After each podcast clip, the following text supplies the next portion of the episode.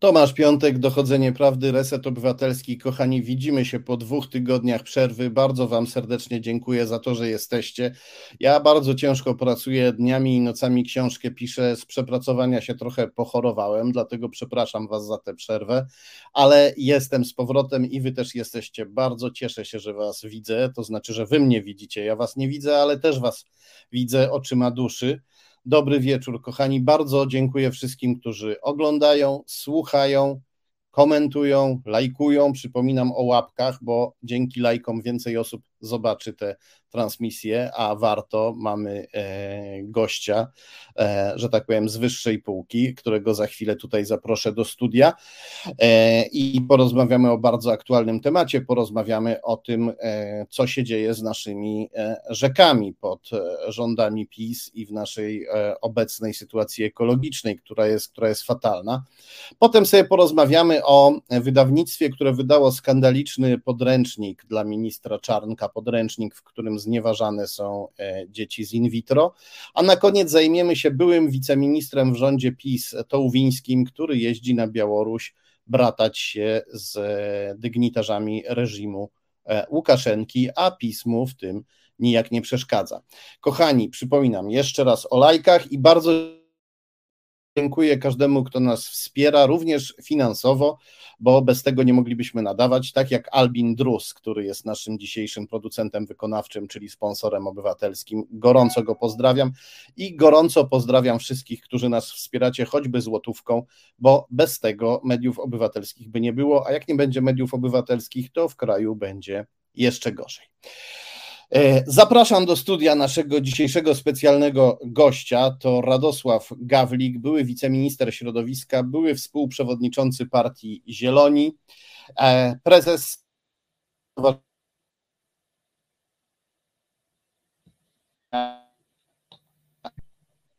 Chyba się śliśmy na chwilkę. O, dobry wieczór, Radosławie. Dobry wieczór, tak, coś trochę się zawiesza, mam nadzieję, że to tylko pierwsze koty za płotem. No, Dobry wieczór. Pierwsze koty za płotem, no, no, nie takie chochliki już tutaj u nas hulały, mieliśmy różne, mieliśmy różne przygody, no ale najgorszy chochlik w tej chwili hula w mhm. polskich rzekach, w Odrze i w Nerze i nie wiadomo co to za chochlik. Niemcy mówią zasolenie wody, ale e, nie zbadali jakie to sole, sole jakich metali, jak bardzo trujące. Słyszeliśmy o rtęci, ale podobno jej poziom nie przekracza nadmiernie normy, to znaczy przekracza nadmiernie, ale nie w taki sposób, żeby mm. to rtęć truła te wszystkie ryby. Chciałem Cię spytać, bo wiem, że e, informowałeś się w tej sprawie, co, e, a także ewentualnie kto może truć nasze rzeki? No, y, staram się oczywiście śledzić y, wszystkie doniesienia. Y, no, jako osoba żyjąca nad Odrą, korzystająca z tej rzeki, kąpiąca się w tej rzece, pływająca kajakiem po tej rzece, nawet z Wrocławia do Berlina dwa, dwa, dwa takie spływy robiliśmy. To jest, to jest wspaniała, renaturyzująca się czysta rzeka, jeszcze prawda, przed, nie wiem, przed miesiącem i no to, co się dzieje, mm, to jest, to, to, jest, to jest właściwie tragedia. To jest, znaczy, ludzie sobie tego, z tego nie zdają sprawy. Cały czas sobie zastanawiają, jak, jak, jak przemówić, ale to powiem, powiem tak, to jest totalne zniszczenie świata wodnego e, Odry. Odry, która jest drugą rzeką polską, długości prawie tysiąca kilometrów, może nie na tysiącu, ale na kilkuset, na siedmiuset czy osiemset kilometrach. I to jest tak dla wyobrażenia, co, co, się, co się wydarzyło, prawda, jeśli chodzi o te organizmy wodne w tej chwili. ten świat podwodny właściwie przestał, wygląda, że przestał istnieć.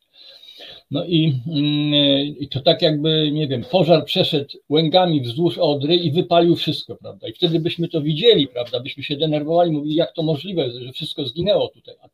Ponieważ tego pod wodą nie widać, no choć widać oczywiście martwe ryby, które są w ilościach y, no, dziesiątków czy setek tysięcy właściwie. Być może z narybkiem to są nawet miliony ryb. Czyli to jest jakby, no, nawet trudno powiedzieć słowa katastrofa. To jest jakby na, naprawdę jakiś armagedon dla, dla tej rzeki. Czegoś takiego nie było. Nikt nie pamięta w czasach przemysłowych i prawdopodobnie przed czasami przemysłowymi też nie było, bo nie było wtedy taki, takiego przemysłu, takiej chemii, która była zdolna jakby zniszczyć tak rzekę. No i teraz co, co się wydarzyło? Pojawiały, pojawiają się rzeczywiście różne hipotezy, hipotezy, no, różne badania.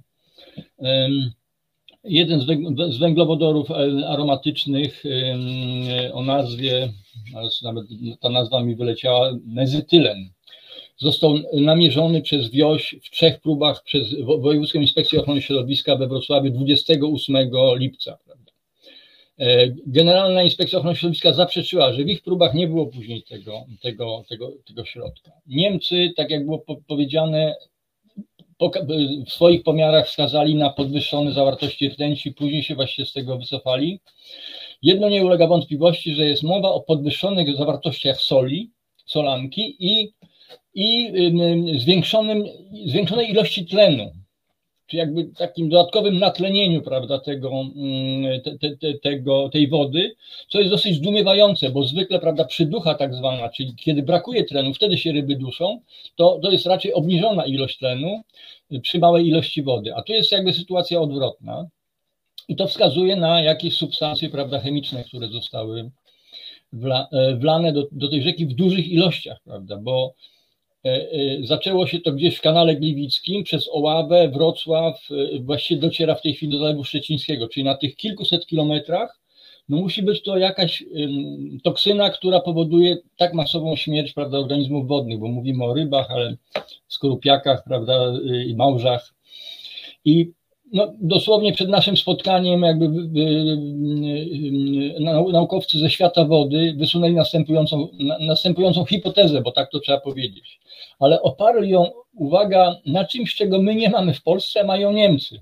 Znowuż, prawda. Niemcy mają we Frankfurcie nad Odrą mają automatyczny pomiar wody, różnych parametrów wody. I oni z wykresów, prawda, które tam są dostępne, no, zarejestrowali właśnie to, co, to, to, o czym tu wspomniałem, czyli zarówno ten podniesiony poziom tlenu, duże ilości soli. E, e, tam w Frankfurcie to było około 7 lipca, no ale prawdopodobnie właśnie ta fala się przemieszczała i ich teza, żeby nie za długo nie, nie, nie rozwijać tego, bo ja też nie jestem tu ekspertem, jest taka, że zrzucono gdzieś w okolicach kanału Gliwickiego duże ilości solanki, soli, no, niestety w, tu jest e, wskazówka i podejrzenie, że to są kopalnie, które mają, nawet sprawdziłem sobie też tak zwany system retencyjno-dozujący OLSA, który odprowadza, odprowadza wody słone z kopalń i ma możliwość przetrzymania przez dwa miesiące, jak jest susza, tej solanki w zbiornikach retencyjnych, żeby za dużo nie zrzucić, żeby nie doprowadzić do katastrofy ale suszę mamy już dłużej, nie tylko dwa miesiące. I być może, że tu, nie, nie wiem, no to, to, to jest jakby, mm, ja, ja podpowiadam te kopalnie, naukowcy mówią o solankach i mówią o tym, że solanka spowodowała, że się mm, mogły pojawić sinice w dużych ilościach, rozmnożyć się sinice, które lubią słone wody, takie sinice jak nad, nad Bałtykiem i one produkują toksyny, prawda? Wyprodukowały toksyny, i te toksyny właściwie doprowadziły do, do, i doprowadzają do tak masowej śmierci e, e, ryb. To powinno, jeśli to jest prawda, to powinno być potwierdzone w tej chwili w badaniach ryb, które no, e, nasz rząd polski podjął po mniej więcej trzech tygodniach od katastrofy, od sygnałów prawda, w Gliwicach. Pani minister tu oznajmiła z dumą razem z ministrem środowiska Niemiec, że właśnie oddali do badania Wykonali 150 próbek. To, to, to jest naprawdę śmieszne. Powtarzała to kilka razy. 150, 150 próbek wody, to jak ja to rozumiem, to, mogła, to mogliby zrobić e, uczniowie pierwszej klasy liceum ogólnokształcącego, idący na wycieczkę nad rzekę w ramach zajęć z biologii i środowiska. Dokładnie. 30 uczniów, każdy pobrał po trzy próbki i, i wychodzi. No, no trochę, trochę tak, więc no to, to, y, to, to jest jakby no, taka hi, hipoteza, y, która będzie weryfikowana. Y, jeśli to byłoby to, no to można powiedzieć i dobrze, i źle. No, no, no, no, no fatalnie oczywiście, że doprowadziliśmy do śmierci tej wody, ale być może te te toksyny nie są trwałe, bo to byłoby biologiczna, jakby można powiedzieć, yy, no, yy, yy, śmierć przez produkcję toksyn, przez sinicę, czyli to byłoby odwracalne jakoś. Nie, to nie jest jakaś chemia, to nie jest rtęć, która osiada w tym środowisku i później tkwi i jest jakby oddawana. Przez, przez lata i, i wpływa, prawda, może wpływać na, na, na inne organizmy żywe. Ale to, to, to, tu bym nie chciał jakby tego drążyć, bo, bo, bo tu nie wiem, nie wiemy, prawda? Ale nie wiemy też na skutek, no może dwa słowa, jak już zacząłem, prawda? Y, no, chciałem powiedzieć, bo pan redaktor, Tomku, zadałeś dobre pytanie. Jak się mają rzeki y, w państwie PiS? Otóż rzeki się mają kiepsko, prawda? Bo, bo państwo PiS postawiło na, na to, że rzeki trzeba wszystkie skanalizować, prawda? Między innymi tą Odrę w tej chwili też, prawda? Ona jest dosłownie kamienowana. Odbudowane są ostrogi za pieniądze za, z Banku Światowego, za które my jako podatnicy zapłacimy.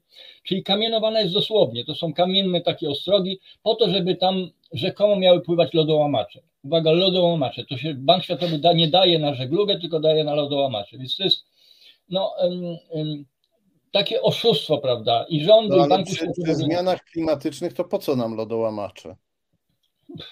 No, trzeba by się właśnie rządu zapytać i Banku Światowego.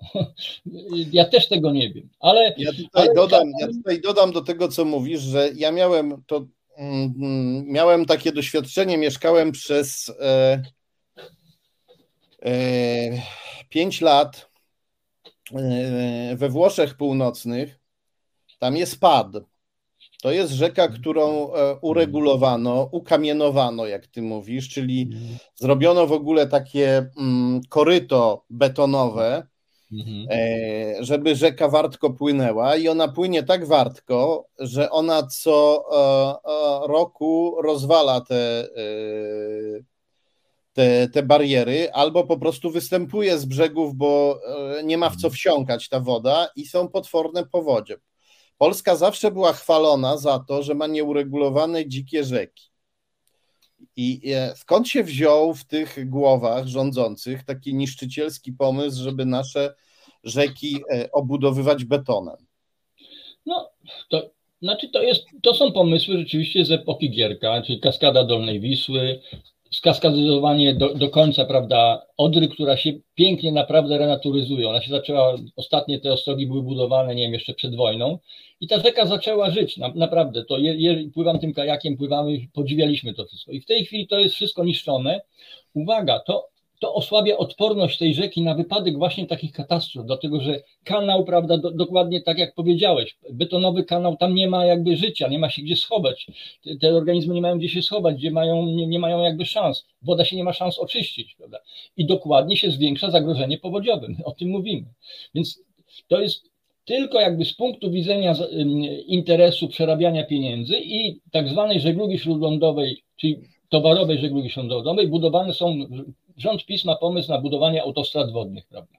Czyli na Odrze, na Wiśle, kanał łączący z Odry jeszcze, prawda, do Dunaju, pobudujemy, to jest, to jest gigantyczny pomysł, prawda, na... A mosty, a mosty przerobimy na stacje benzynowe, żeby te e, barki i motorówki miały gdzie tankować, jak będą tak śmigać po tych wyprostowanych rzekach to, to jest y, do, dowcipne, ale dowcip jest gorzki po prostu, bo my płacimy, y, panie redaktorze, 500 milionów y, dolarów pożyczki za to, za to zabijanie rzeki też, bo my jakby się do tego przyczyniamy. I uwaga, odpowiedzialny jest za to, i to jest jakby może teraz dwa słowa o podziale kompetencji.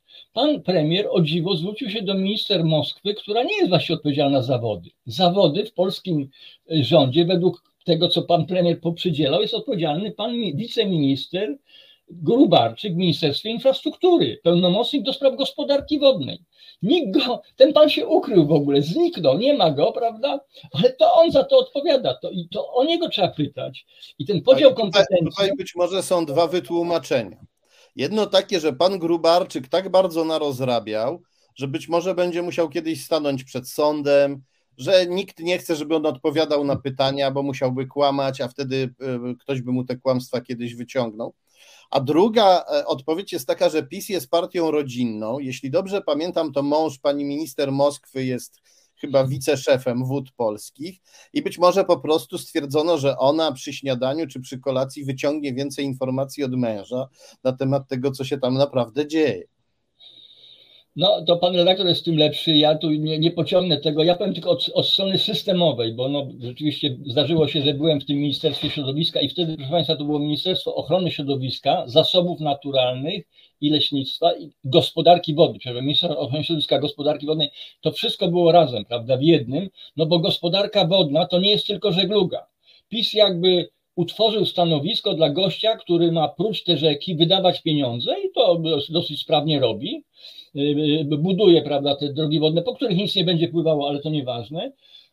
I to jest jakby ta, ten podział w ogóle kompetencji jest oczywiście absurdalny, bo to jest podział według łupów partyjnych i nepotyzmu a nie interesu państwa i jego zasobów, jakim jest gospodarka wodna. No, ja, ja, ja wiem, że powtarzam to jak, jak jakąś mantrę, no ale to moim zdaniem trzeba to po, powiedzieć, bo tu nastąpiła kompromitacja, ponieważ nie ma i, i właśnie te, kom, te kompetencje są rozdzielone, to Prawdopodobnie pani minister Moskwa się nie przejmowała, mówiła, że to jest Grubarczyk, a Grubarczyk mówił, ale przecież to Ministerstwo Środowiska. On może nawet nie wiedział, że się zajmuje wodą, bo on myślał, że tylko się zajmuje regulowaniem tej, tej, tej rzeki. I naprawdę przez dwa tygodnie organy państwa nie, nie, nie działały. Przy takiej katastrofie należałoby oczekiwać, że powstanie natychmiast sztab kryzysowy, natychmiast zaczną być próbki robione, natychmiast włączy się naukowców, na przykład tych, którzy w tej chwili wyspekulowali to na podstawie danych niemieckich, co się dzieje,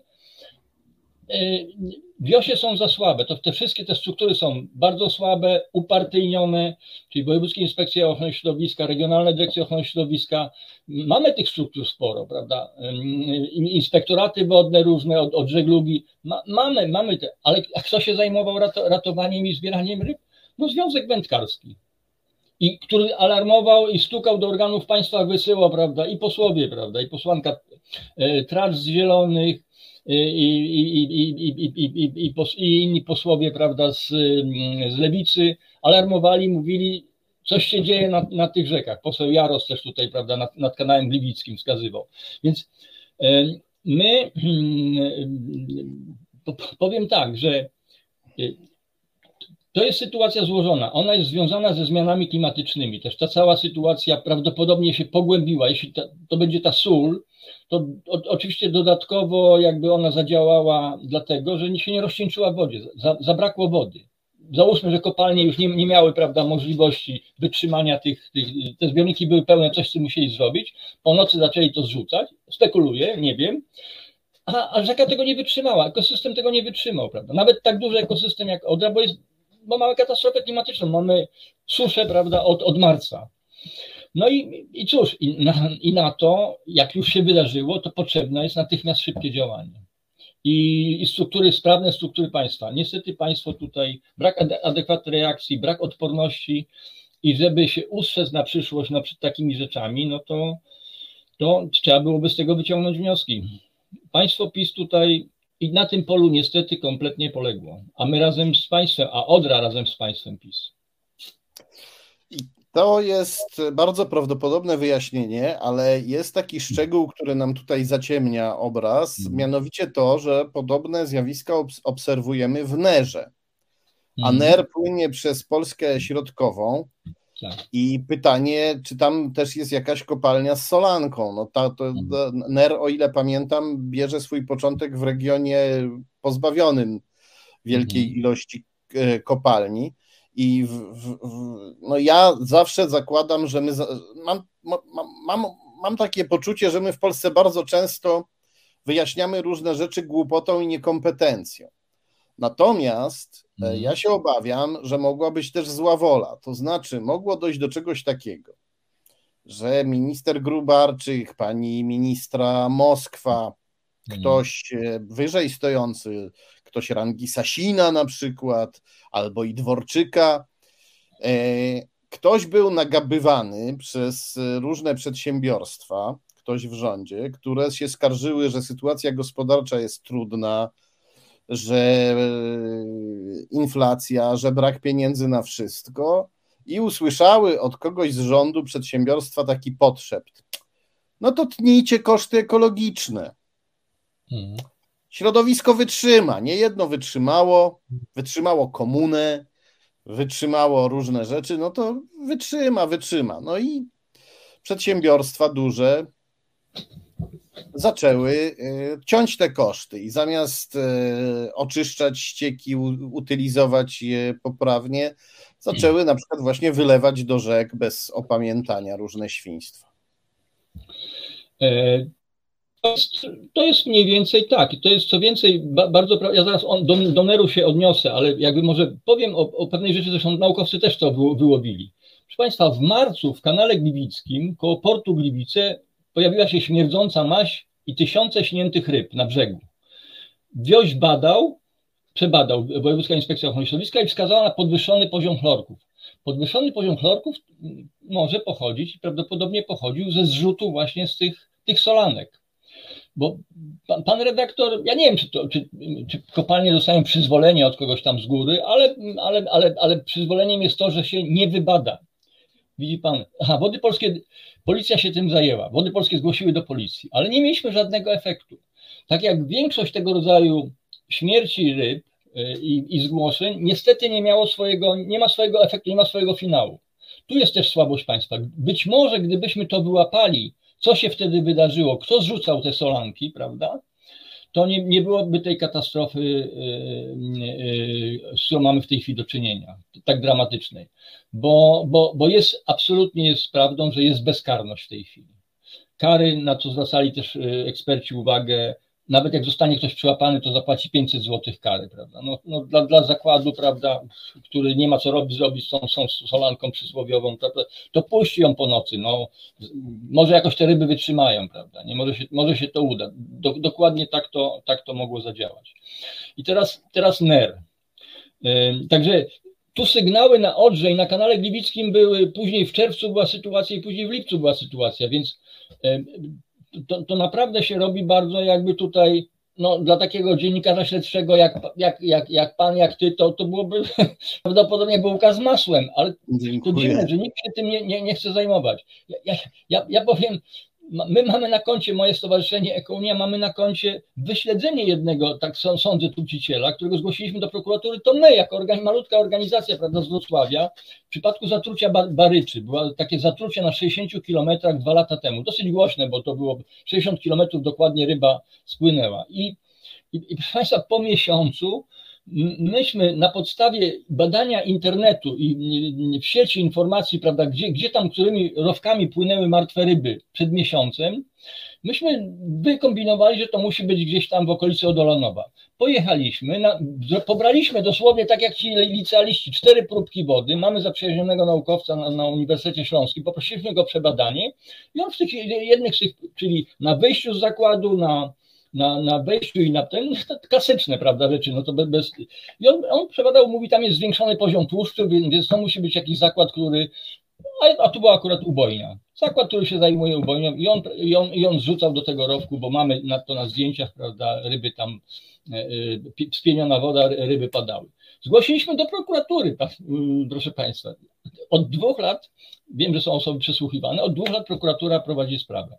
No więc Podaję to jako przykład, że to organizacje, to nie my naprawdę powinniśmy jakby tropić, to policja, nie wiem, służby powinny właściwie ścigać takich, takich trucicieli. I w Nerze myślę, że to jest podobna sytuacja. Jest niski poziom wody, znaczy jest trochę inna sytuacja, bo tam, tam prawdopodobnie ze względu na przyduchę jest niski, niski poziom wody i ktoś w tej chwili wrzucił, nie wiem, ścieki albo jakieś przemysłowe, e, z oczyszczalni niezoczyszczone, albo, albo, albo no, właśnie jakieś, jakieś tam y, y, solanki czy coś, pozbył się wieczorem, myśląc, że to się jakoś zmieści, że to się uda. No a to się nie udało i ryby wypłynęły brzuchami do góry. No, I natychmiast, prawda, powinna być służba, która szuka tego kogoś, bo, bo, bo to w dzień czy dwa dni po tym jest łatwo jeszcze znaleźć, bo zwykle tam, tam płynie. Myśmy po miesiącu namierzyli y, podejrzanego i ja myślę, że w przypadku Neru nie wiem, czy w przypadku tutaj Odry, ale mam, mam nadzieję, że jednak się to, to wyjaśni, się uprawdopodobni, czy się jakby no będziemy mieli jakby jasność, kto, kto doprowadził do tej, do tej katastrofy. Bo można powiedzieć, że to jest też pośredni efekt zmian klimatycznych, tego, że Polska wysycha. Wcześniej truciciele sobie beztrosko spuszczali te te ścieki do, do rzek, bo w rzekach było dużo wody i te ścieki jakoś tam się w tych rzekach rozpływały, a teraz wody jest mało i nie ma już gdzie tych ścieków wylewać. Tak, tak jest, to jest do, dokładnie tak i organizmy wodne no, mogą jakieś tam różne stresy przeżyć, prawda, ale jak, jak tak, jest mało wody, rzeczywiście mało tlenu, bo jest, jest zwykle ciepła ta woda, gorąca woda i też jakby to jest, jest, jest mniej tlenu. I dochodzą do jakichś w tej chwili zanieczyszczenia jeszcze dodatkowe, e, stresujące te ryby, albo jakieś, jakieś tworzą się, nie wiem, właśnie toksyny związane z, no tak jak według tej hipotezy na, na tych sinicach, które są w ogóle no, nie, związane z solą, prawda, czyli z, ze środowiskiem jak, jak Bałtyku, a nie, a nie tutaj. No ale podobno one się właśnie, te silnice się bardzo dobrze jakby e, w, w słonej wodzie zachowują, więc to mogło być dla nich jakby no taka nisza, że one się rozmnożyły i po prostu pokonały całe, całe, całe życie, zaatakowały to. Więc e, absolutnie, pan redaktor ma rację. Dlatego my powinniśmy budować odporność rzek, naturalnych rzek, prawda, renaturyzując te rzeki, meandrując je, tworząc zakola, tworząc zatoczki, możliwości jakby samooczyszczenia też tych rzek, ale też retencji wód. Bo my, my, my jesteśmy między powodzią a suszą, jak, jak, jak widzimy. W tej chwili jesteśmy w suszy, ale też dlatego, że pogubiliśmy retencję. Nie retencjonujemy wody w górach, nie, w, w krajobrazie, zabetonowaliśmy miasta, więc w związku z tym ta, ta, woda szybko spływa. Betonujemy rzeki, o czym tu było mowa. Może nie tak jak PAD, ale idziemy bardzo w, w tym kierunku. Naprawdę Odra na kilkudziesięciu kilometrach została dobita tymi kamieniami. To widziałem na własne oczy. Rok temu jeszcze tego nie było. To, to, to, jest, to, jest, to jest absurd i zgroza. Pod te lodołamacze ukamienować rzekę pod dwa lodołamacze, które nigdy tam pewnie nie wpłyną. Taki jest cel, naprawdę, tak jest to uzasadnione. Możecie się Państwo śmiać, ale są na to dokumenty. Urzędnicy zresztą, którzy załatwiali tą pożyczkę, przyznali się w wywiadzie, byli tacy naiwni, że oni to, te, te lodołamacze to taka ściema, nie żeby zdobyć te pieniądze, a im chodzi właściwie o żeglugę śródlądową, nie żeby zbudować. Więc wysocy urzędnicy to, to wprost w, w, w gazecie tam... Ale, znaczy oni, oni, ale to brzmi tak, jakby oni nie wierzyli, że Unia Europejska istnieje, że tam są ludzie, którzy czytają gazety, internet, niektórzy znają polski, albo mają tłumaczy, albo tłumaczem Google'a sobie coś przetłumaczą. To jest jakaś wiara w to, że te pieniądze spadają do Polski z innej planety, na której żyją Marsjanie, którzy nic nie rozumieją, co my robimy. Ale oni się nie przejmują za bardzo Unią, jak wiemy.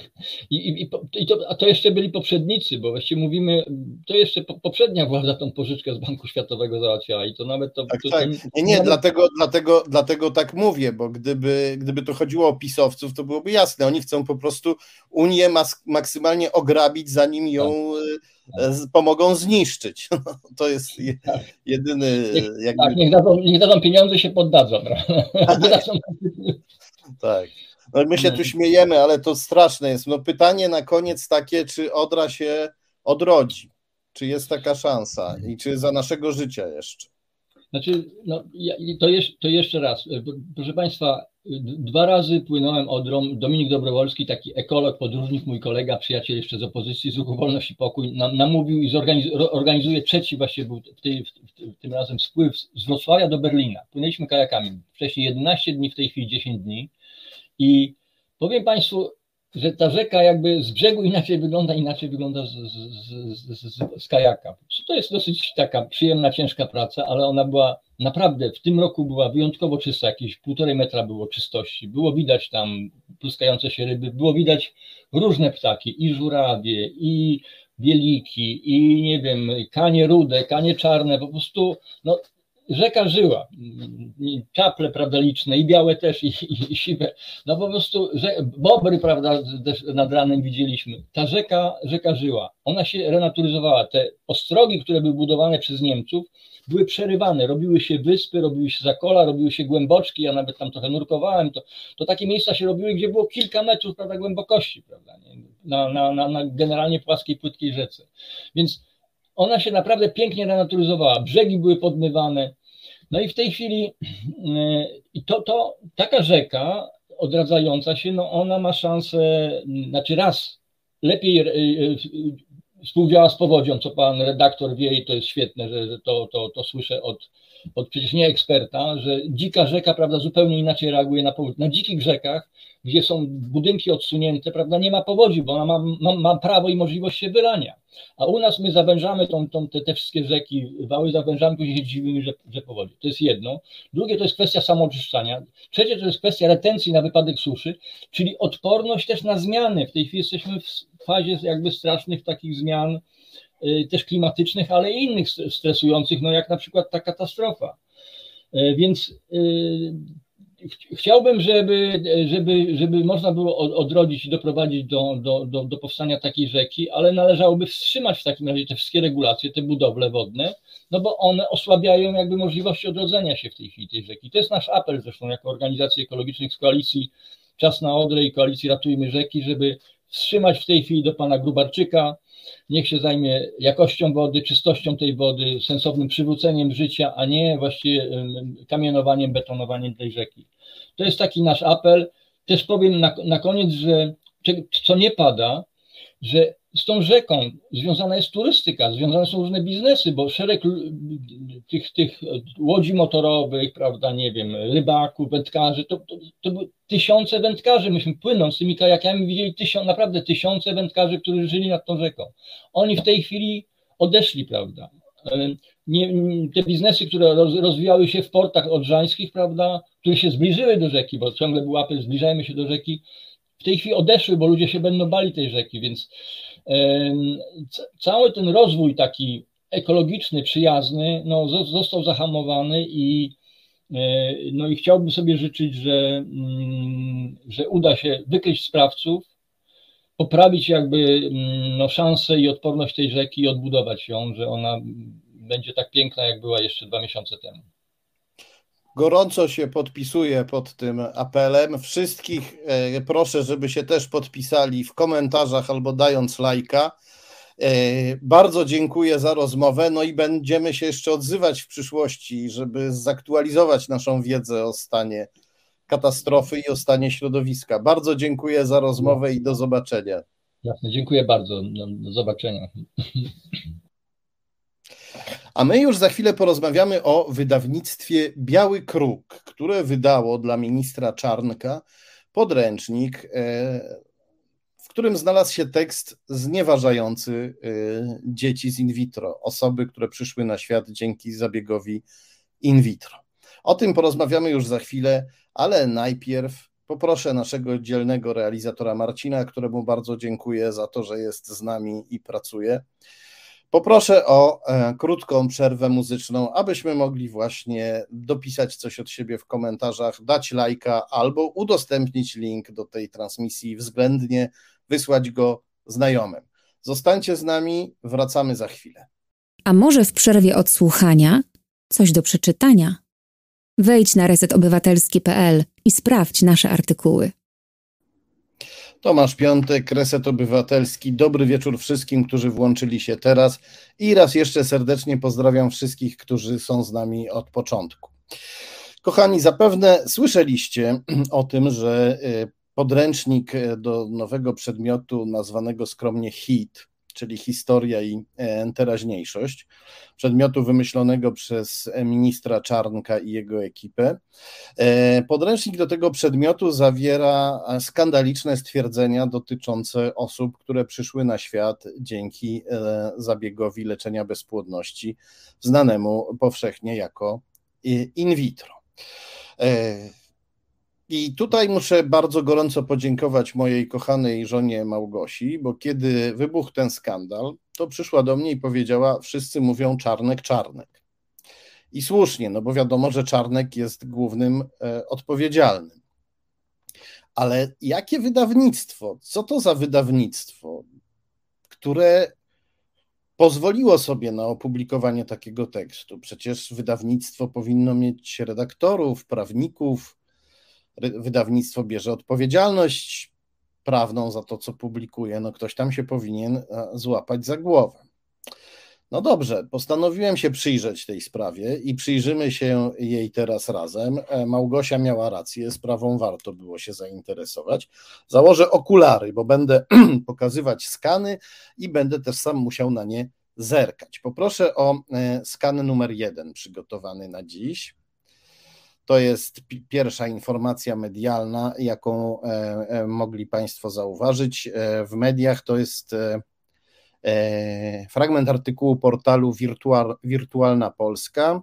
Autor Sebastian Łupak, e, którego serdecznie pozdrawiam, bo jak wiemy, e, są niektórzy autorzy wirtualnej Polski są wirtualni i nie istnieją, ale Sebastian Łupak istnieje i wbrew różnym przeciwnościom, pracując nie zawsze w łatwych warunkach, robi dobrą robotę.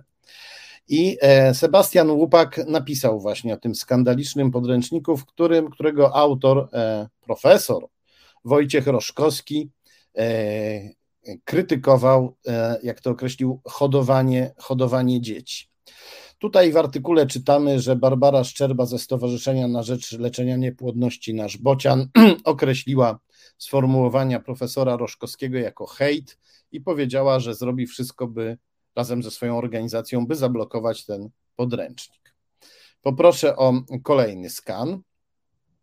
Tutaj mamy e, szczegóły, czyli mamy dokładny cytat z wypowiedzi profesora Roszkowskiego.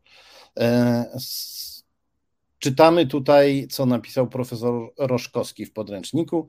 Coraz bardziej wyrafinowane metody odrywania seksu od miłości i płodności prowadzą do traktowania sfery seksu jako rozrywki, a sfery płodności jako e, produkcji ludzi, można powiedzieć, hodowli.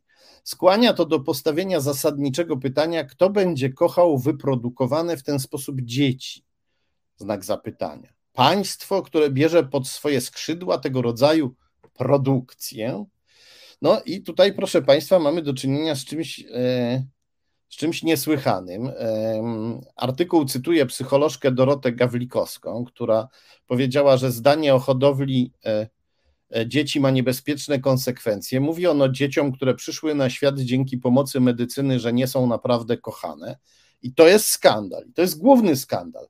Ale wgłębiając się w to, co napisał profesor Roszkowski, to widzimy tu nie tylko skandal, widzimy jakąś osobliwą aberrację, albo może nawet nie aberrację, jakiś taki pomysł, jakiś taki plan, żeby e, nas sprowadzić do, z powrotem do mentalności plemiennej, rodowej, bardzo prymitywnej, takiej, w której e, ja mogę kochać tylko kogoś, kogo spłodziłem fizycznie bo na przykład już dziecko z in vitro albo z adopcji, to już nie mogę takiego kochać.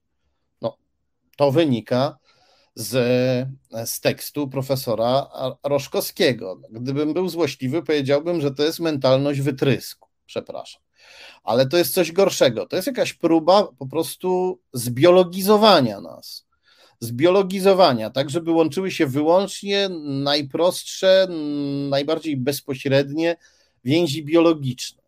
To jest bardzo, bardzo dziwne. Bardzo dziwne. Jest, jeżeli jest w tym jakiś zamysł, no to jest w tym zamysł bardzo zły. Spójrzmy na początek, kim jest e, profesor Roszkowski. E, poproszę o kolejny skan, skan numer 3. Profesor Roszkowski to jest historyk, który publikował różne książki, e, Kiedyś te jego książki dawały się czytać, kiedy jeszcze nie był tak zacietrzewiony ideologicznie. Pamiętam, że jako młody człowiek jedną z nich czytałem i nie była zła, no ale najwyraźniej profesor Roszkowski idzie z duchem czasu, czyli idzie wstecz w stosunku do czasu, idzie w głęboką przeszłość, jakąś jeszcze przedśredniowieczną, jak widzieliśmy to jednak nie przeszkadza, a być może pomaga temu, że profesor Roszkowski jest e, fetowany przez Prawo i Sprawiedliwość, naszą, naszą jak naszą, partię rządzącą w Polsce, o tak. Chciałem powiedzieć naszą partię rządzącą, ale ona nie jest nasza. E, czytamy tutaj, e, mamy kolejny fragment artykułu, w którym czytamy, że profesor Roszkowski otrzymał od prezydenta Andrzeja Dudy order Orła Białego w uznaniu znamienitych zasług w popularyzowaniu i upowszechnianiu wiedzy naukowej. No, e, twierdzenie, że dzieci e, z in vitro nie można kochać, sugerowanie nawet czegoś takiego, no nie jest upowszechnianiem wiedzy naukowej. Z nauką nie ma to nic wspólnego. A order, bia, order Orła Białego, no proszę Państwa, orzeł biały to jest symbol naszego kraju, symbol nas wszystkich i ja sobie nie życzę, żeby ktoś, żeby Polak, który znieważa innych Polaków, tylko dlatego, że przyszli na świat dzięki in vitro, ja sobie nie życzę, żeby taki Polak miał taki order. Myślę, że powinniśmy e, żądać, żeby ten order e, profesorowi Roszkowskiemu odebrano, na ile to jest możliwe, choćby symbolicznie. E, oczywiście nasze żądania też będą miały wymiar głównie symboliczny, bo jak wiemy, PiS nas nie posłucha, ale e, to jest skandal, że on nadal ten order ma. No dobrze, to teraz przejdźmy do tego, o co pytała Małgosia, czyli do wydawnictwa, które wydało tę książkę. Poproszę o e, kolejny e, skan. Tak, to jest e, baner, który się pojawia na stronie wydawnictwa Biały Kruk. I to wydawnictwo o pięknej nazwie Biały Kruk chwali się, że wydało podręcznik Roszkowskiego do hit. Chwali się, że czyta się ten podręcznik jak najlepszą powieść historyczną. No, w pewnym sensie tak, w pewnym sensie E, profesor Roszkowski zapewnił nam podróż w głębokie średniowiecze, albo nawet w czasy jeszcze prehistoryczne. E, wydawnictwo Biały Kruk na tej samej stronie podaje również swój adres. Poproszę o kolejny skan. Widzimy, że ono mieści się w Krakowie przy ulicy Szwedzkiej. I kiedy e, zajrzymy do E, Krajowego Rejestru Sądowego, to znajdujemy tam wydawnictwo Biały Kruk, mieszczące się w Krakowie przy ulicy Szwedzkiej i dowiadujemy się, do kogo ono należy i kto nim zarządza. Poproszę o kolejny skan. Skan numer 6. Tu mamy taką małą e, zagadkę. To jest właśnie, to są właśnie powiązania osobowe wydawnictwa Biały Kruk, powiązania takie najbardziej bezpośrednie, czyli to, kto, czyli widzimy tutaj tych, do, do których wydawnictwo należy i którzy nim zarządzają. No i widzimy tak, że e, wspólnikiem i wiceprezesem była pani Jolanta Sosnowska, wspólnikiem i prezesem był pan Leszek Sosnowski, pojawił się też wspólnik Adam Sosnowski, wspólniczka i wiceprezeska Nela Sosnowska. A potem, kiedy państwo sosnowscy Leszek i Jolanta opuszczają wydawnictwo, to pojawiają się w marcu 2022 roku e, znowu państwo Leszek Sosnowski i Jolanta Sosnowscy niby inni, ale chyba ci sami. Tu można zadać pytanie, czy już nawet nie przez in vitro, ale przez jakieś klonowanie pan Leszek Sosnowski z panią Jolantą Sosnowską wytworzyli jakieś swoje duplikaty, które wskoczyły na ich miejsce, na miejsce prezesa i wiceprezesa zarządu. No odpowiedź jest prostsza. Pan Leszek Sosnowski i pani Jolanta Sosnowska założyli sobie e, wydawnictwo jako obywatele austriaccy, a w marcu 2022 roku stwierdzili, że e, chyba niepatriotycznie jest mieć takie wydawnictwo, kiedy jest się Austriakami, i e, znowu do niego weszli, ale tym razem jako obywatele, obywatele polscy. Przyjrzałem się panu Leszkowi Sosnowskiemu. Poproszę o kolejny skan z Krajowego Rejestru Sądowego. Widzimy tutaj, że pan Leszek Sosnowski oprócz e, wydawnictwa Biały Kruk, którym zarządza, zarządza również firmą Graffo i nadzoruje fundację Dyplomacja i Polityka, którą widzimy na samym, e, na samym dole skanu. Co to za fundacja? Poproszę o następny skan. E, w serwisie Rejestr IO, opartym na Krajowym Rejestrze Sądowym, czytamy, że Fundacja Dyplomacja i Polityka mieści się pod tym samym adresem, co wydawnictwo Biały Kruk. Więc e, najwyraźniej mamy do czynienia z imprezą pana Sosnowskiego kolejną. Ta fundacja to jest po prostu jego kolejne przedsięwzięcie ale pod czyimi skrzydłami pan Sosnowski prowadzi to przedsięwzięcie? Poproszę o kolejny skan. E, w serwisie Rejestr IO, czyli w Krajowym Rejestrze Sądowym, widzimy, że w Radzie Fundacji obok pana Leszka Sosnowskiego zasiadają same asy partii rządzącej. Krzysztof Maria Szczerski, który działał w Pałacu Prezydenckim u boku Andrzeja Dudy jako specjalista od spraw międzynarodowych, potem został dyplomatą. Piotr Tadeusz Gliński, wicepremier minister kultury. E, niesławny europoseł Ryszard Antoni Legutko, kolejny e, profesor, który w imię pisowskiej doktryny, pisowskiej ideologii znieważa ludzi. Zdzisław Krasnodębski, też pisowski profesor, który mieszka w Niemczech, zarabia w Niemczech na niemieckiej uczelni i równocześnie nieustannie znieważa Niemców. No, piękne towarzystwo. Zobaczmy, kto tam jeszcze jest, zobaczmy, kto jest w zarządzie. W zarządzie mamy e, Marcina e, Przydacza. No, nazwisko, nazwisko znane, wiceminister spraw zagranicznych nazywa się Przydacz. Mamy też Mieszka Pawła Pawlaka. Mieszko Paweł Pawlak. E, kim jest pan Mieszko Paweł Pawlak? Zaraz się dowiemy, ale odnotujmy też, że w zarządzie jest Alicja Malewska przez V czyli polskie nazwisko, ale pisane litewską ortografią, litewską albo łotewską. No, e, gdyby, e, gdyby pani Malewska miała całkowicie zlitualizowane nazwisko, to wtedy mielibyśmy, e, brzmiałoby ono Malewskien. Ewidentnie mamy do czynienia z przybyszem z krajów bałtyckich, z Polką, która ma obywatelstwo krajów bałtyckich. No dobrze, obiecałem, że powiemy, kim jest Mieszko Paweł Pawlak, to poproszę o następny skan. Tak, proszę Państwa, Mieszko Paweł Pawlak, jak widzimy na tym skanie, jest e, dyrektorem Departamentu Prawa i Bezpieczeństwa Pozamilitarnego w Biurze Bezpieczeństwa Narodowego, znowu przy prezydencie Dudzie. Eee, jak widać, jesteśmy w Krakowie. Prezydent Duda jest z Krakowa i spośród pisowców to najwyraźniej prezydent Duda i jego obóz roztoczył opiekę nad wydawnictwem e, Biały, e, Biały Kruk. Nad wydawnictwem Biały, e, nad wydawnictwem Biały Kruk, które wydało podręcznik profesora Roszkowskiego dla ministra Czarnka, dla Ministerstwa Edukacji. Podręcznik, który zawiera sformułowania znieważające osoby, które przyszły na świat dzięki zabiegowi in vitro. No dobrze, wróćmy do pani Alicji Malewskiej, która zasiada w zarządzie Fundacji Pana Sosnowskiego, wydawcy niesławnego podręcznika. Poproszę o kolejny skan. Skan numer 12. Udało mi się znaleźć publikację pani Malewskiej, która się jako autorka już się podpisuje Alicja Malewska, podpisana po polsku. E, ale to jest ona, sprawdziłem to, ponieważ e, jako autorka podpisuje się Malewska przez W, ale jako pracownik naukowy podpisuje się przez V, nawet tam, gdzie odsyła do swoich publikacji, gdzie podpisuje się po polsku.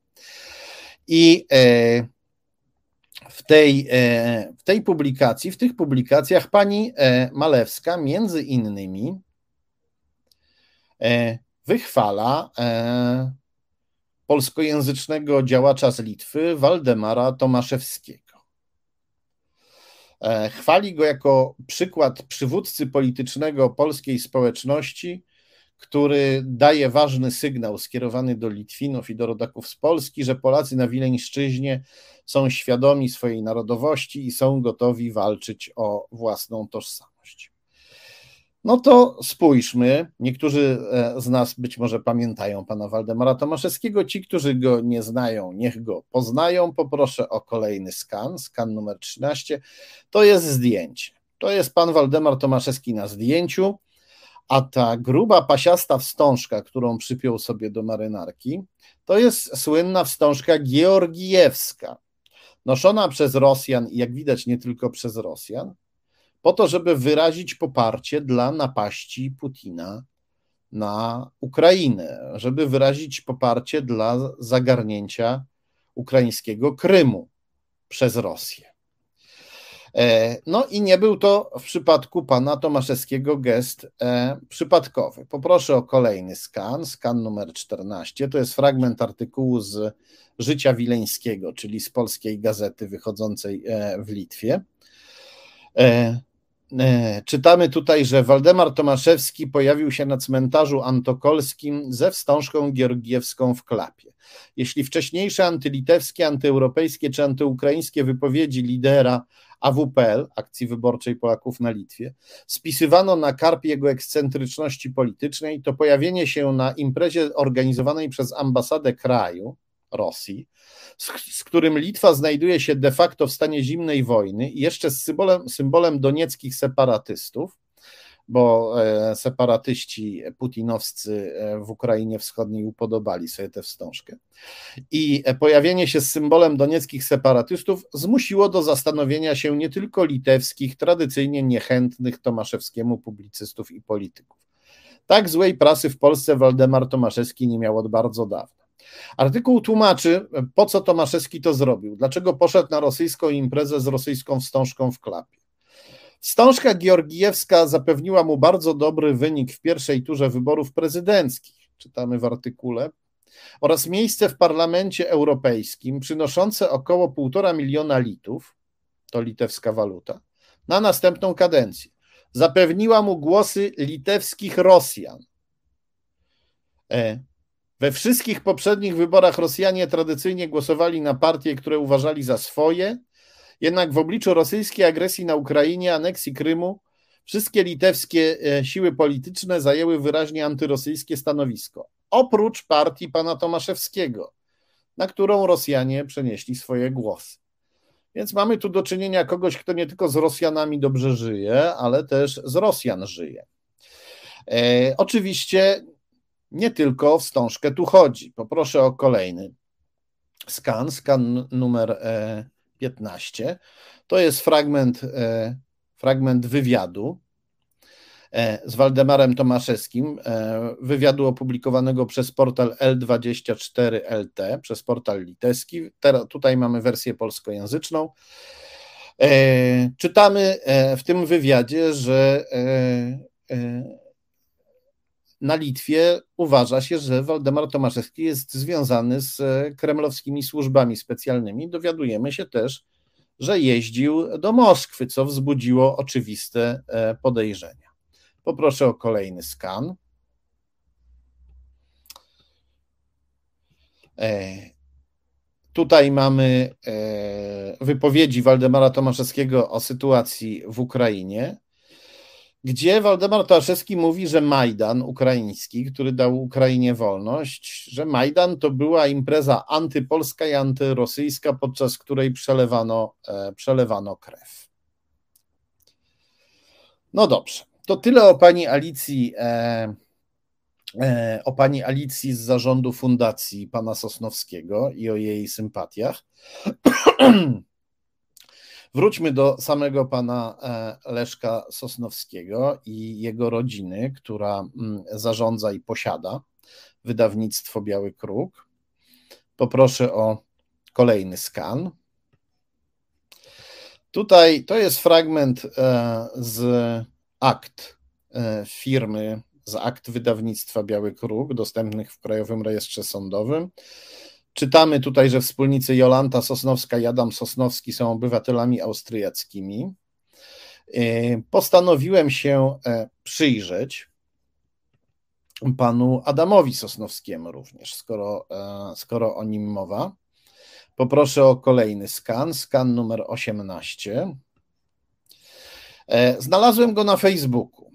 Nawet e, sprawdziłem, kto lajkuje posty wydawnictwa Biały Kruk, no i okazało się, że lajkuje je również Adam Sosnowski, którego widzimy na samym e, dole spośród ośmiu profili, które zalajkowały jeden z, jeden z wpisów.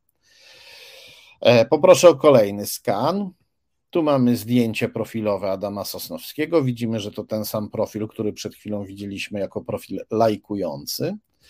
I tak się składa, że e, pan Adam Sosnowski na swoim profilu zamieścił swój artykuł dla szwajcarskiego czasopisma Weltwoche.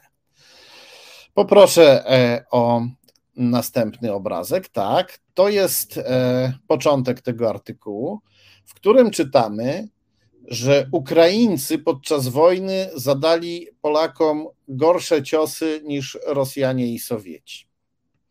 Przyznam się, że mnie zmroziło, kiedy to przeczytałem. Mowa oczywiście o rzezi wołyńskiej. O rzezi wołyńskiej pamiętać trzeba. ale trzeba też pamiętać, że niemieccy i sowieccy prowokatorzy bardzo pracowali, żeby do rzezi wołyńskiej doszło. Trzeba też pamiętać, że e, biedota ukraińska, niewykształcona i zdesperowana, która dokonała tej rzezi, miała w, głowie różne krzywdy, które, e, których Ukraińcy doznali wcześniej od Polaków. No a przede wszystkim trzeba pamiętać, że teraz, kiedy Putin napadł na Ukrainę, to jest najgorszy czas na wygrzebywanie takich rzeczy, na, na wyciąganie tego z przeszłości. Przepraszam, wygrzebywanie to niewłaściwe słowo, to, ale na wyciąganie tych rzeczy z przeszłości i na mówienie o nich światu. E, no dobrze. Wróćmy do, e, do pana Sosnowskiego, Leszka, bo mówiliśmy o Adamie poruszamy się cały czas w kręgu rodziny Sosnowskich, do których należy wydawnictwo Biały, Biały Kruk, które wydało e, podręcznik profesora Roszkowskiego zawierający e, zdania obraźliwe dla osób, które przyszły na świat dzięki in vitro. Wróćmy do e, Leszka Sosnowskiego. Poproszę o kolejny skan. Znowu skan z Krajowego Rejestru Sądowego, a dokładnie z serwisu rejestr IO. To, jest, to są powiązania osobowe firmy Grafo, której prezesem znowu jest Leszek Sosnowski, e, wiceprezeską Jolanta Sosnowska, a wspólnikiem na samym początku, na rozruch, kiedy firma jakby dopiero zaczynała, był Sławomir Salamon. Sławomir Salamon. Postanowiłem sprawdzić, kim był Sławomir Salamon, który panu Sosnowskiemu pomógł rozruszać firmę Grafo firmę też zresztą zajmującą się działalnością wydawniczą. Kolejny skan, który widzimy, zdradza nam, że pan Salamon jest związany z branżą filmową, jest prokurentem Forum Film Poland, jest prezesem Fundacji Legalny Film, jest prokurentem innej jeszcze firmy, która się nazywa Forum Film Poland i prokurentem jeszcze innej firmy, która się nazywa Forum Film Poland. No dobrze, więc poszukałem wiadomości z branży filmowej dotyczących pana Sławomira Salamona. I poproszę o następne zdjęcie. To, co widzimy, to jest e, post, e, to jest wpis facebookowy Polskiego Instytutu Sztuki Filmowej z 2017 roku, gdzie czytamy, że Sławomir Salamon dostał nagrodę PISF za masową dystrybucję filmu Wołyń, filmu o rzezi, o rzezi wołyńskiej. Poproszę o kolejny skan, skan z portalu Film Polski. Tam czytamy, że pan Salamon był nie tylko dystrybutorem filmu Wołyń, ale także e, współproducentem tego filmu. Widzimy to na samym dole tego skanu. No, zatem pan Salamon bardzo się postarał, żeby film Wołyń powstał i żeby jak najwięcej osób go obejrzało. Film, który e, został wyprodukowany i był dystrybuowany już po pierwszej napaści Putina na Ukrainę. Ja e, rozumiem, że e, można robić filmy o rzezi wołyńskiej, natomiast bez wątpienia to był bardzo zły moment. I osobliwe jest, że tak wiele osób się postarało, jak pan Salamon i jak inni twórcy filmu, żeby ten film powstał akurat w takim momencie. No i nic dziwnego, że film był chwalony przez rosyjskie media, które odnotowały również udział pana Salamona. Poproszę o kolejny skan.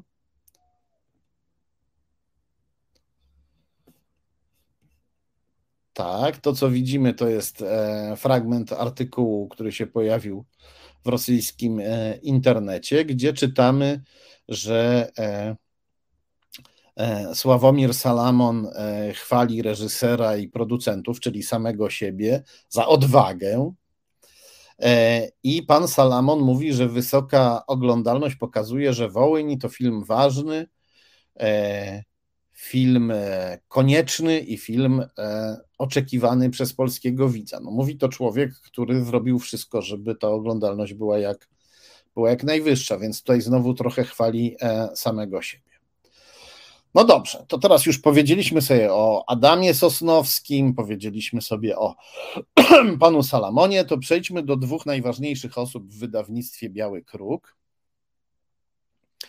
E, zacznijmy od pani Jolanty Sosnowskiej. E, wydawnictwo Biały Kruk prezentuje jej e, sylwetkę, bo ona tutaj występuje nawet nie jako e, wiceprezeska, tylko ona tu występuje przede wszystkim jako autorka wydawnictwa. Czyli jak widać, pani Jolanta bardzo mocno jest z tym wydawnictwem związana.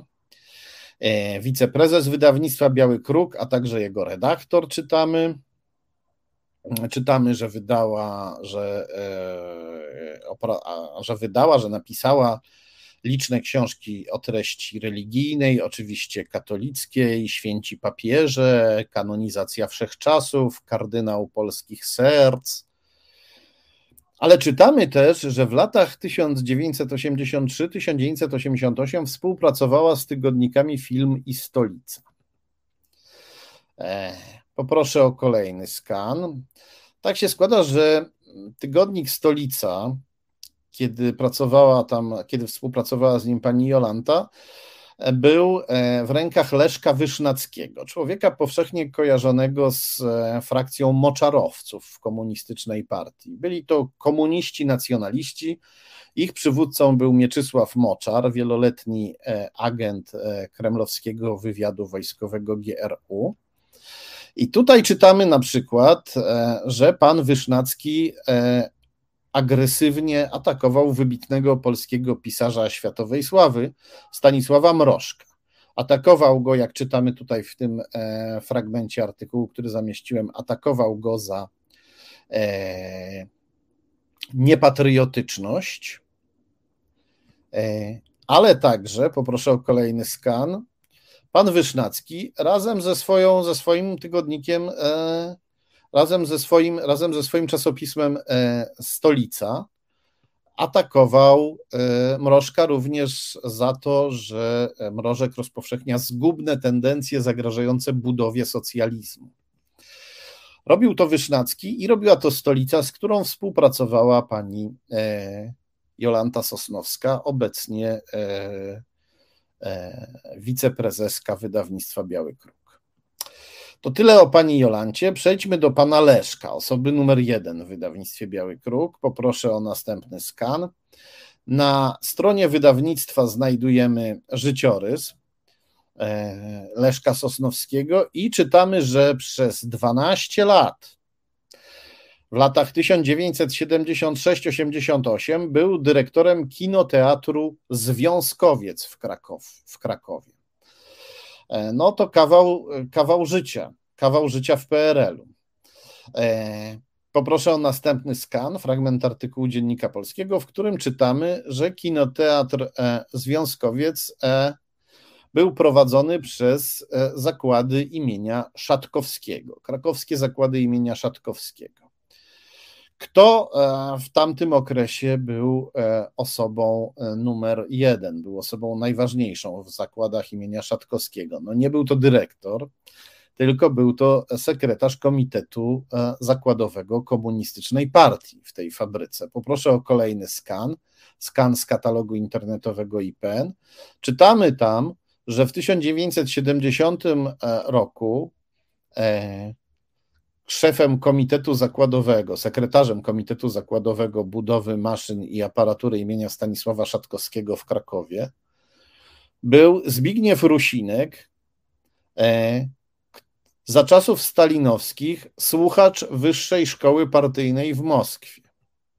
Człowiek wykształcony na e, kremlowskiej, stalinowskiej e, uczelni gdzie nie tylko oczywiście e, wlewano ludziom do głowy e, fanatyczną komunistyczną ideologię, ale gdzie e, również towarzysze radzieccy, jakich nazywano, nawiązywali kontakty na przyszłość z Polakami, którzy później jechali do e, kraju i te kontakty utrzymywali. Niekoniecznie, nie zawsze wywiadowcze oczywiście, natomiast ta szkoła była rzecz jasna narzędziem wpływu i narzędziem tworzenia sieci wpływu sowieckich, sowieckich w Polsce. Taka to e, historia. Historia wydawnictwa Biały Kruk, e, o którym można przeczytać teraz w mediach, że jest ono wydawnictwem religijnym. Faktycznie ono jest wydawnictwem religijnym. Słyszeliśmy o tych wszystkich kanonizacjach wszechczasów i kardynałach polskich serc, o których publikuje wydawnictwo Biały Kruk. No ale jak widać, jest też wydawnictwem politycznym. Opublikowało e, nie tylko podręcznik profesora Roszkowskiego, e, który znieważa osoby, e, które przyszły na świat dzięki in vitro. Wydawnictwo Biały Kruk na przykład opublikowało również tę książkę, proszę Państwa. Macierewicz, Człowiek do zadań niemożliwych. Książkę wychwalającą jednego z najgorszych szkodników we współczesnej historii Polski, człowieka, którego wszystkie działania były korzystne, były korzystne dla Kremla. I zresztą to nie jedyna publikacja mm, tego środowiska związana z Antonim Macierewiczem. Więc jak widać, nie tylko Duda, jeśli chodzi o pisowców, nie tylko Duda roztoczył swoje e, skrzydła nad wydawnictwem Biały Kruk. To tyle o tym wydawnictwie. A za chwilę porozmawiamy o byłym wiceministrze w rządzie Jarosława Kaczyńskiego, o byłym wiceministrze Krzysztofie Tołwińskim i o jego e, wycieczkach e, na Białoruś i o, e, o tym, jak PiS pozwala mu na bardzo, na bardzo wiele, chociaż pan Tołwiński w tej chwili już nie jest, przynajmniej oficjalnie, związany z PiS. O tym porozmawiamy za chwilę, ale najpierw poproszę naszego dzielnego realizatora o krótką muzyczną przerwę. Kochani, zostańcie z nami, za chwilę wracamy. Obywateluj razem z nami. Wejdź na stronę resetobywatelski.pl i dołącz do nas wybierając odpowiednią formę wsparcia. Tomasz Piątek, Dochodzenie Prawdy, Reset Obywatelski. Serdecznie pozdrawiam wszystkich, którzy włączyli się teraz. Gorąco dziękuję wszystkim, którzy są z nami przez cały czas. Gorąco dziękuję za łapki. Przypominam o lajkach.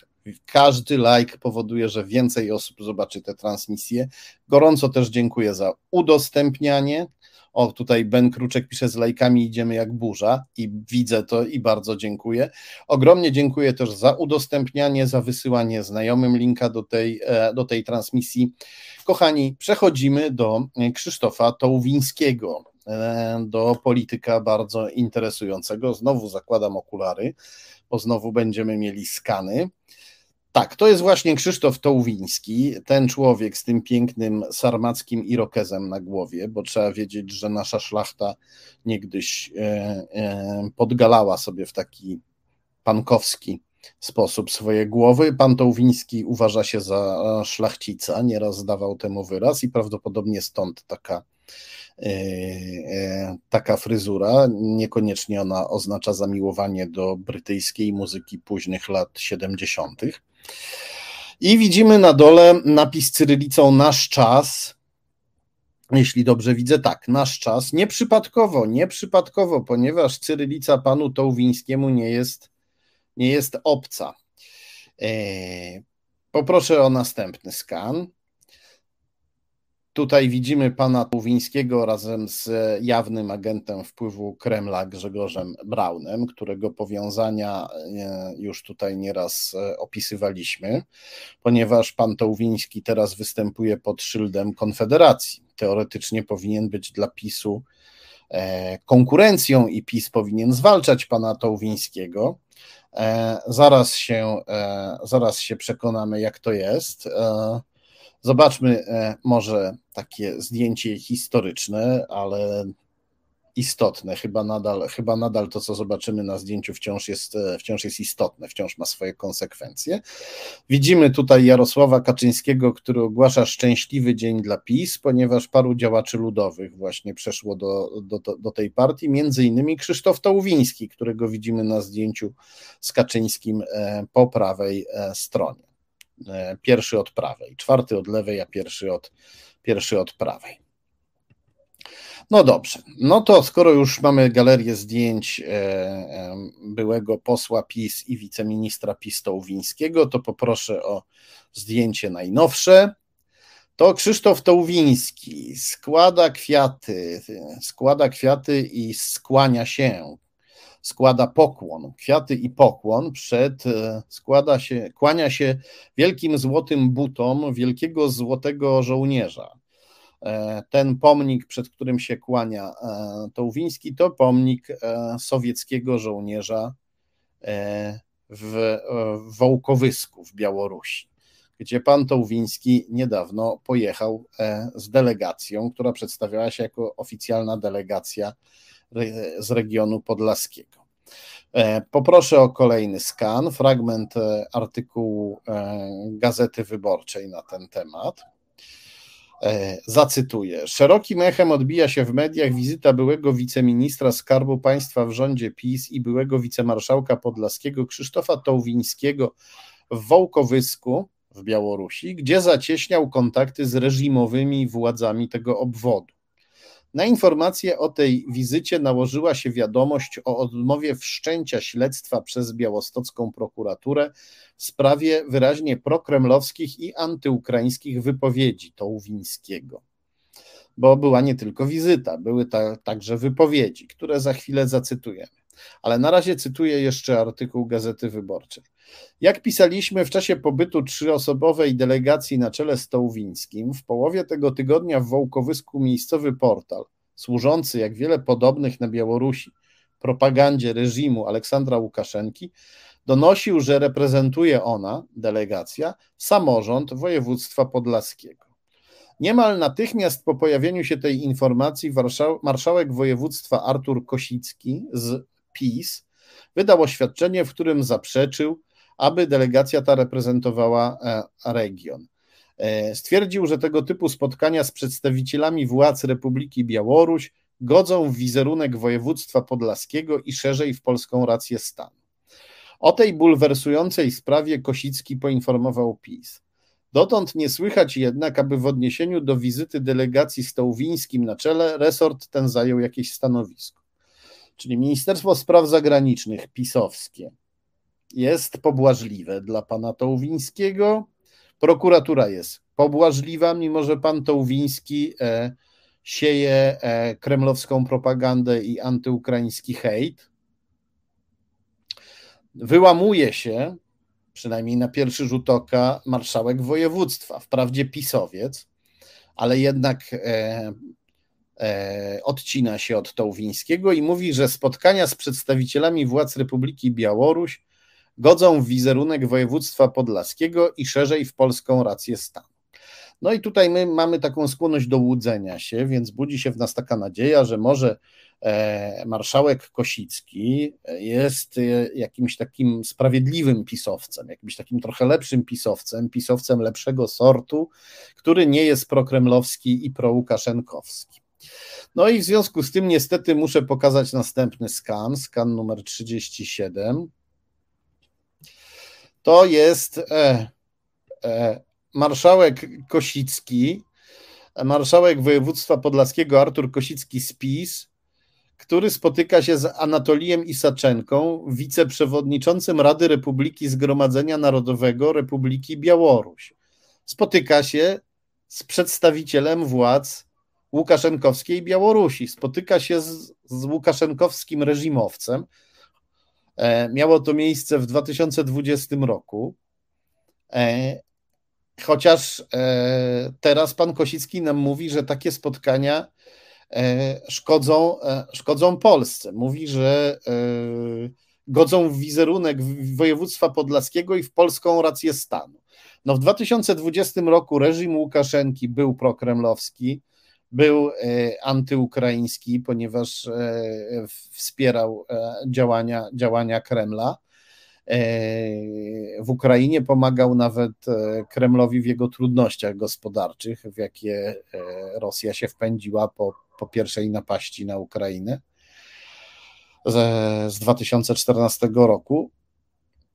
Więc jak to jest? W 2020 roku e, godziło się spotykać z e, e, białoruskimi reżimowcami.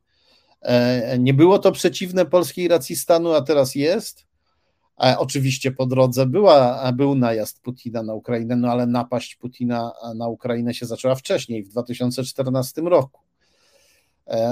Więc jakby to powiedzieć, jeżeli ktoś z nas się łudzi, e, że we władzach PiS są jacyś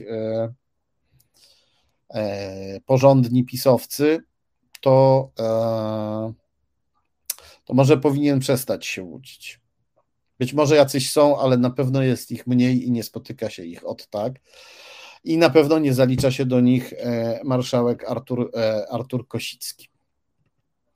No dobrze, to tyle o marszałku Kosickim. Wracamy do Krzysztofa Tołwińskiego, no bo warto zacytować te wypowiedzi.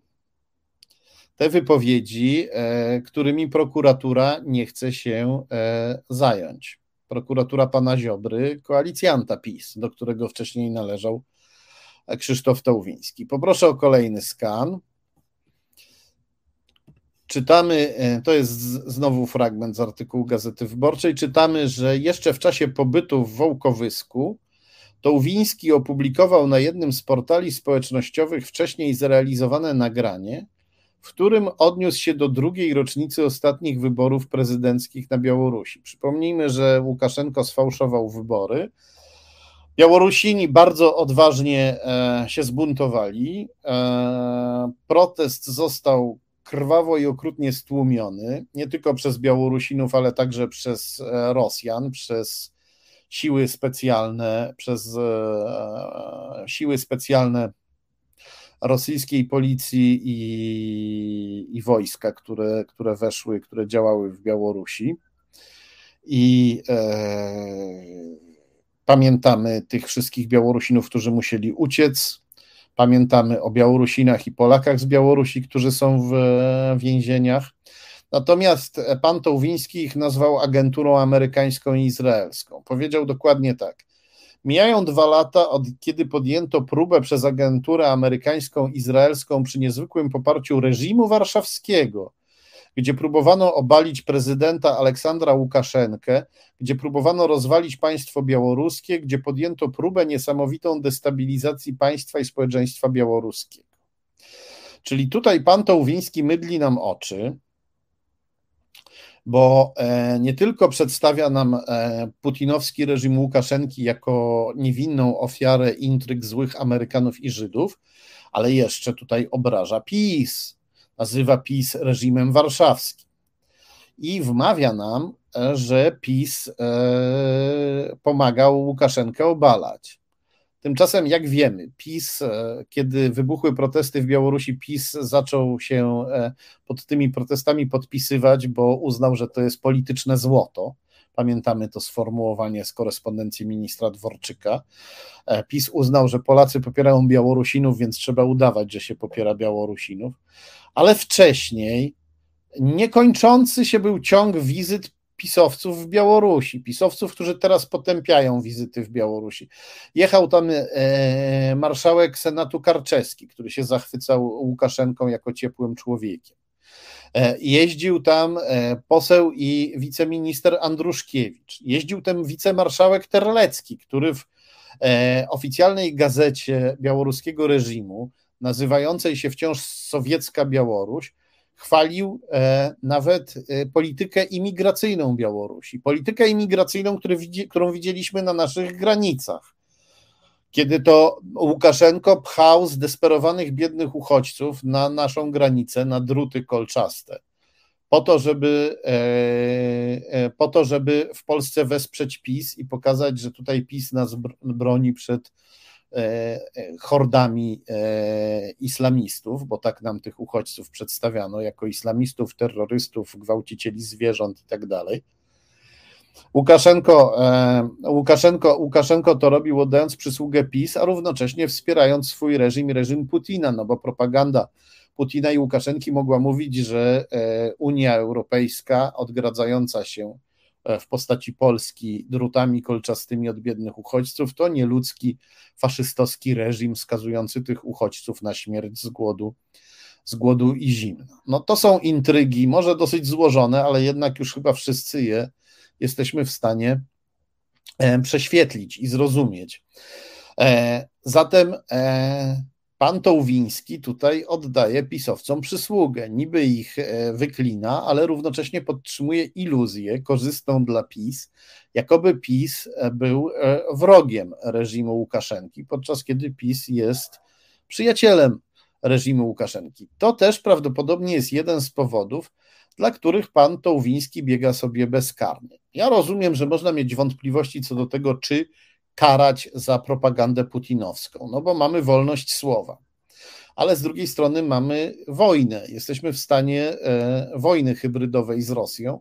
Kto szerzy propagandę putinowską, e, osłabia państwo polskie. To jest trudna sprawa i sam się nad nią e, wielokrotnie zastanawiam. Natomiast uważam, że na wszelkie możliwe sposoby dopuszczalne przez, e, dopuszczone prawem należy taką e, propagandę e, zwalczać. Ona się też wiąże z rozsiewaniem fałszywych wiadomości.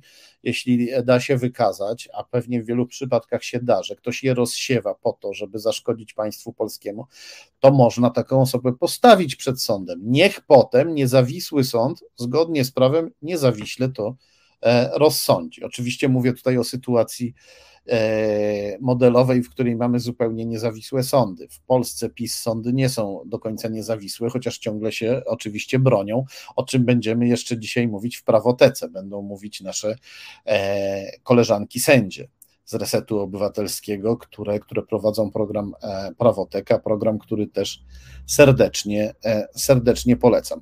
Natomiast na pewno bez, żadnej, bez żadnych wątpliwości można skazać za antyukraiński hejt. Jednak tym też prokuratura pana, pana Ziobry w przypadku Tołwińskiego się nie zainteresowała. E, poproszę o e, kolejny skan. Skan numer 39. To jest kolejny fragment artykułu z Gazety Wyborczej. Mowa tutaj jest o tym, że Tołwińskiemu w jego wyprawie towarzyszyła Katarzyna Szmurło z Goniądza, która wcześniej afiszowała się z prorosyjskim e, stowarzyszeniem, pro, prorosyjskim ruchem właściwie, bo trudno to nazwać stowarzyszeniem, prorosyjskim ugrupowaniem Kamractwo. Tak się składa, że pani Szmurło została jakiś czas temu odnotowana jako osoba, która e, w, w północno-wschodniej Polsce e, szerzyła propagandę antyszczepionkową. Była główną postacią happeningu w Białymstoku, w którym antyszczepionkowcy wydali, e, ogłosili wyrok śmierci na prezydenta e, Białego Stoku Tadeusza Truskolaskiego. No to już są, mówimy tutaj o rzeczach bardzo niebezpiecznych. E, wyrok śmierci ogłaszają tacy ludzie, ogłaszają wyrok śmierci na człowieka, który próbuje ratować ludzkie życia. No, wyrok śmierci za to, że Tadeusz Truskolaski próbował wprowadzać e, środki higieniczne i rozporządzenia, które mogłyby e, ratować mieszkańców Białego Stoku przed, przed pandemią. Pani, e, no tu mamy kolejny dowód na to, że ruch antyszczepionkowy e, jest związany z Rosją. Takich dowodów mamy masę, no ale obecność pani Szmurło przy Krzysztofie Tołwińskim to jest kolejny dowód. No i tak się złożyło, że jedno z moich źródeł, powiedziało mi, że Krzysztof Tołwiński bywał e, w Berlinie u człowieka, o którym już mówiliśmy nieraz. U człowieka, który się nazywa Sławomir Ozdyk, jest jednym ze współpracowników e, Grzegorza, e, Grzegorza Brauna. Jest też e, ochroniarzem e, w Berlinie, to znaczy ma firmę ochroniarską. No, to nie jest tak, że on tam jest tylko jakimś takim pracownikiem do wynajęcia. I ta firma, według e, naszego źródła, firma pana Ozdyka miała ochraniać ambasadę rosyjską w Berlinie. Pan Ozdyk organizował też w Polsce wyjazdy, na które zapraszał Niemców wyjazdy związane z e, kursami strzelania i piciem polskiej wódki, jak to określał, w, e, gdy reklamował te wyjazdy e, w internecie, próbując zachęcić przedstawicieli niemieckiej klasy średniej i elity, żeby na takie wyjazdy, wyjazdy jeździli. Pan Ozdyk przedstawiał się też jako pośrednik między niemiecką prokremlowską, a zarazem postfaszystowską, postnazistowską partią AfD, jako pośrednik między tą partią a, a PiS. Teraz, jak widać, jest bardziej związany z Konfederacją. Podobnie jak, jak, jak Tołwiński, aczkolwiek nadal e, e, obu, działalność obu tych panów, władze PiS i służby PiS e, tolerują. I pan Ozdyk, podobnie jak Tołwiński, e, jeździł, e, jeździł na Białoruś, gdzie spotykał się z ważnymi postaciami białoruskiego reżimu. Poproszę o kolejny e, skan. O, to jest skan to jest, o, przepraszam, to jest właśnie skan, który powinien był pokazać wcześniej, ale dobrze, że on się pojawił. To jest fragment artykułu Gazety Wyborczej, gdzie antyszczepionkowa pani Szmurło, towarzyszka podróży Tołwińskiego, jakiś czas przedtem, jako prezeska stowarzyszenia Goniąc nad Biebrzą, Goniąc przez Dz, to nazwa miejscowości, e, uczestniczyła w tym happeningu i e, wydawała wyrok śmierci na Truskolaskiego i na inne osoby, które określała jako twórców i wykonawców reżimu sanitarnego. E, e, Katarzyna Szmurło razem z kolegami twierdziła, że powołane przez nich trybunały ludowe działają w całej Polsce i wydały już około 600 wyroków, w tym wyroki śmierci. No dobrze, to tyle o pani Szmurło. Poproszę o następny skan. Wracamy do pana Ozdyka. Mamy jakiś problem z tym skanem. Eee, on się może pokaże, może się nie pokaże. Mhm. Eee, on się, mamy chyba problem techniczny, no dobrze, ale to jest skan, który, który pokazywaliśmy w jednej z naszych poprzednich transmisji. E, to jest zdjęcie, e, to jest e, zdjęcie zrobione w Mińsku, gdzie pan Ozdyk spotkał się z niejakim Hajdukiewiczem, Olegiem Hajdukiewiczem, który był prawą ręką białoruskiego dyktatora Aleksandra Łukaszenki i panu Ozdykowi towarzyszył tam Roberto Fiore, włoski terrorysta odpowiedzialny za krwawy zamach bombowy który znowu działa we Włoszech, tym razem legalnie jako polityk, dzięki przedawnieniu mógł wrócić do kraju. Pan Fiore w tej chwili wspiera, wspiera Putina, więc takich kolegów i takie koleżanki ma Krzysztof Tołwiński, cieszący się, e, cieszący się e, wielką tolerancją e, PiS. Kochani, zbliżamy się ku końcowi. Dzisiaj zakończę trochę wcześniej, bo tak jak mówiłem, przepracowany jestem i bardzo, i bardzo zmęczony. Piszę książkę, być może już niedługo będę mógł o niej powiedzieć więcej. Zachęcam do śledzenia informacji w internecie, które być może już niedługo się pojawią.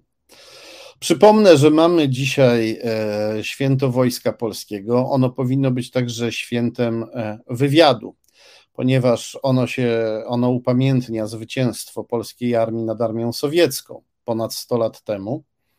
A to zwycięstwo osiągnęliśmy dzięki naszemu wywiadowi, zwiadowi i raczkującemu wtedy jeszcze nasłuchowi radiowemu, to były dopiero początki, ale jak się okazuje, e, e, Polacy wtedy nie byli, nie byli najgorsi. Nasze służby działały, mimo że Polska dopiero się odradzała po e, ponad 100 lat e, niewoli. E, niestety obecnie, obecnie wywiadu nie mamy, a święto Wojska Polskiego jest obchodzone jako święto, jako święto Matki Boskiej, tak zwanej równocześnie. Myślę, że powinniśmy e, jednak e, mniej myśleć o katolickich świętych, a więcej myśleć o tym, żeby znowu mieć wywiad, żeby znowu mieć kontrwywiad, żeby znowu mieć, e, żeby znowu mieć służby. Kochani, bardzo Wam dziękuję za 23 minuty prawoteka. Przypominam o lajkach dzięki lajkom więcej osób, dzięki lajkom więcej osób ten program zobaczy, zobaczy te transmisje. Dziękuję ogromnie wszystkim, którzy udostępniają. Dziękuję za każde udostępnienie, dziękuję za każdego lajka, dziękuję każdemu, kto wyśle znajomym link do tej transmisji.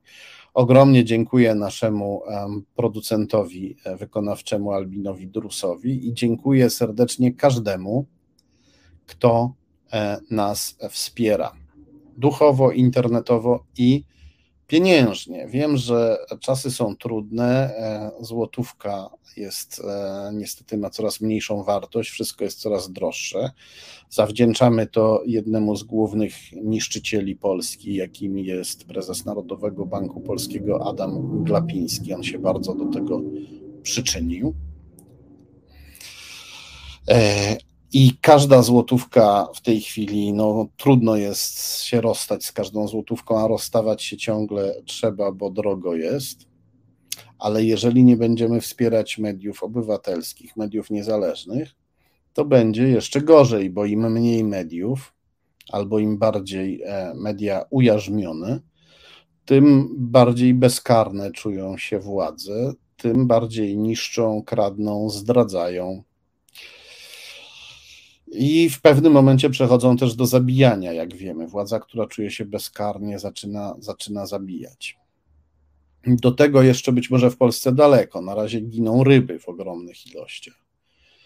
Ale e, nie łudźmy się, że ta władza sama z siebie się powstrzyma przed jakimś złem. Tylko my ją możemy powstrzymać, a żeby powstrzymać, musimy się informować, komunikować, potrzebujemy mediów obywatelskich. Poproszę naszego dzielnego realizatora Marcina, który jest z nami cały czas, żeby nam teraz e, powrzucał linki i numery, e, dzięki którym można wspierać Reset Obywatelski. Można nas wspierać, o właśnie, poprzez wpłatę bezpośrednią na konto Fundacji Arbitror, tytuł wpłaty darowizna na cele statutowe Reset Obywatelski. Można nas e, wspierać e, przez e, zbiórkę, która odbywa się na portalu zrzutka.pl i można nas też wspierać w serwisie Patronite. E, widzimy po raz kolejny numer, Fundacja Arbitror, tytuł wpłaty darowizna na cele statutowe Reset Obywatelski. Ogromnie dziękuję każdemu, kto to zrobi. Wiem, że trudno się rozstać z, z, z, każdą złotówką, wiem, że mamy mało czasu też, a taka rzecz no, to jest pewnego rodzaju formalność, której trzeba też dokonać. E, I tym goręcej dziękuję, tym większą czuję wdzięczność dla każdego, kto to zrobi. Kochani, widzimy się znowu za tydzień, za 20 minut prawoteka. Ja Was pozdrawiam bardzo serdecznie. Super, że jesteście. Dziękuję.